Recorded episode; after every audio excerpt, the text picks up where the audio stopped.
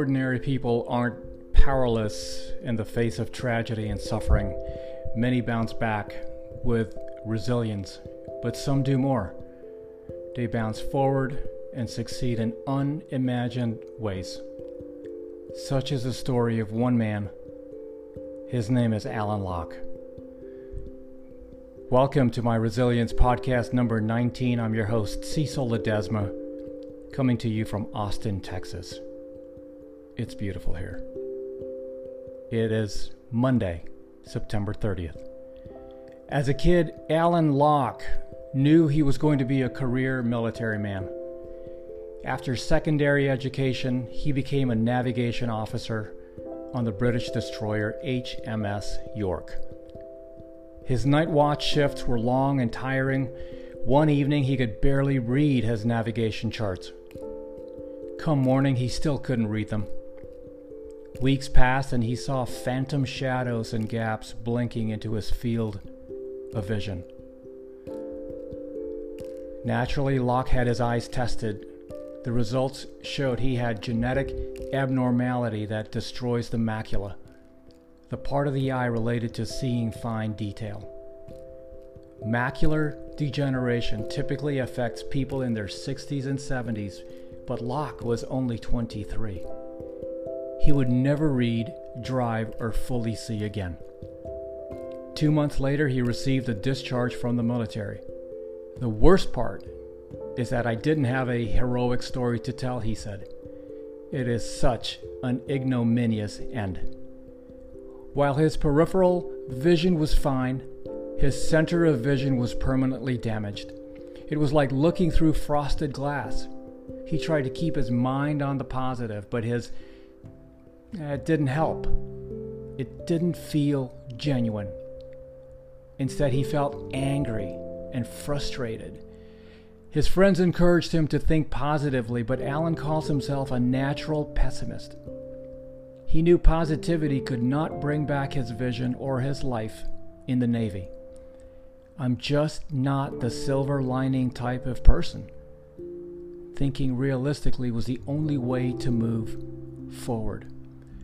Supporters of the so-called power of positive thinking, they often claim that positive thoughts are so potent that they can even mean the difference between life and death.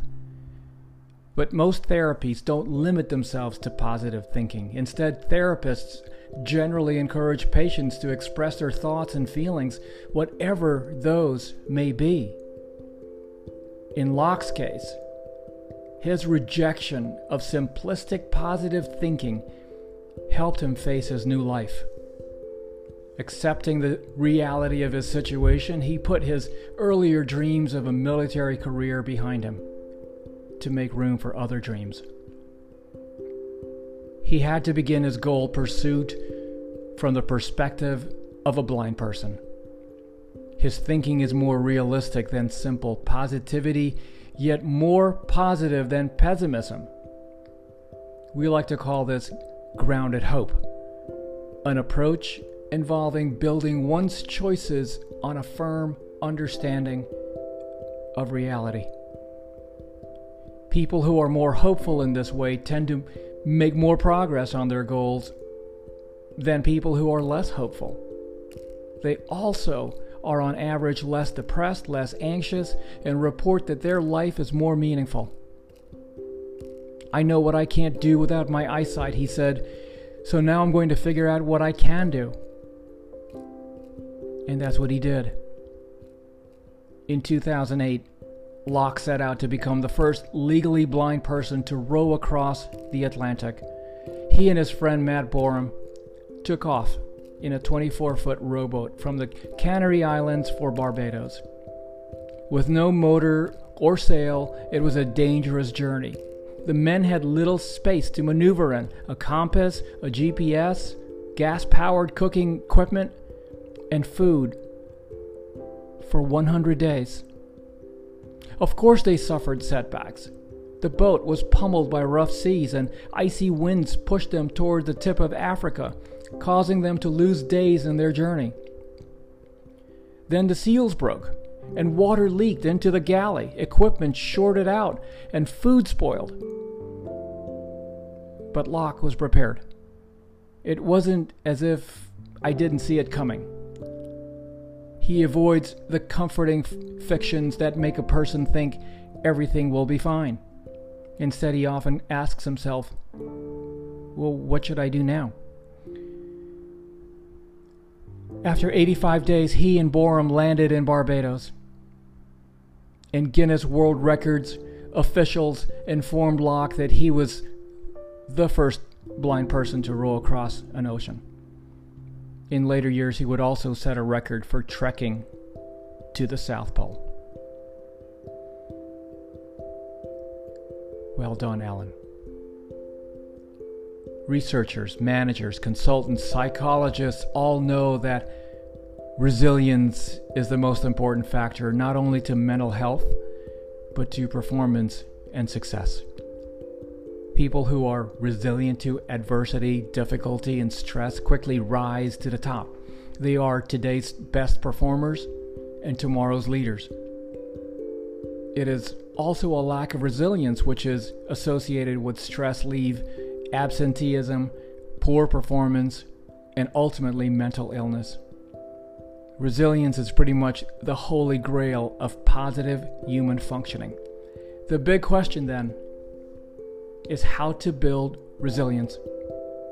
How do everyday people strengthen their capacity to respond well to setbacks, to persist in the face of failure, rather than give up, and to cope effectively with stress? This question raises what I refer to as the resilience paradox. Resilience is characterized by the ability to maintain a positive mindset and keep stress in check when dealing with difficult experiences. Drawing on this perspective, resilience training programs frequently focus on building people's capacity to maintain positive thoughts and emotions, like gratitude, and promote strategies designed to minimize stress, like mindfulness. Although important, a focus on positivity and stress reduction alone overlooks a critical aspect of how resilience is built. Reducing stress rather than engaging with it productively does little to promote the capacity to respond effectively to adversity. Even worse, placing too much emphasis on the value of remaining positive can lead people to respond poorly to failure and may even contribute to conditions such as depression. This is because messages about the importance of positivity can make people feel like they are failing to be resilient or successful when they feel down, anxious, or stressed.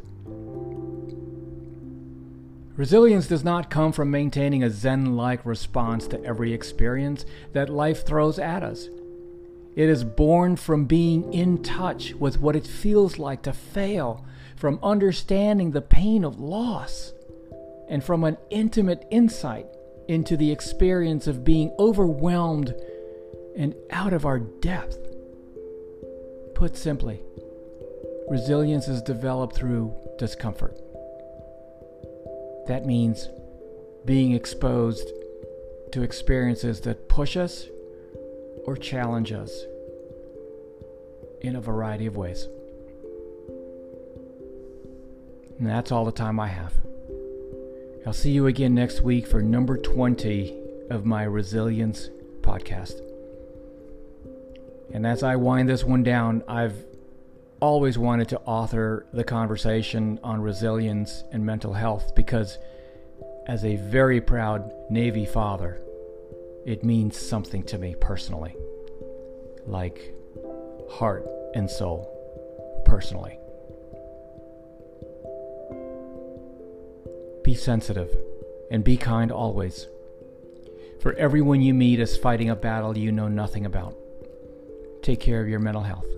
Anxiety, depression, P T S D, trauma. Nobody has to ever fight this shit alone. It's real. It's deadly. And it's a real battle. So if you or someone you know is struggling, please reach out. Ask for help or tell somebody. Your life is a gift, and it is precious to me. Stay resilient.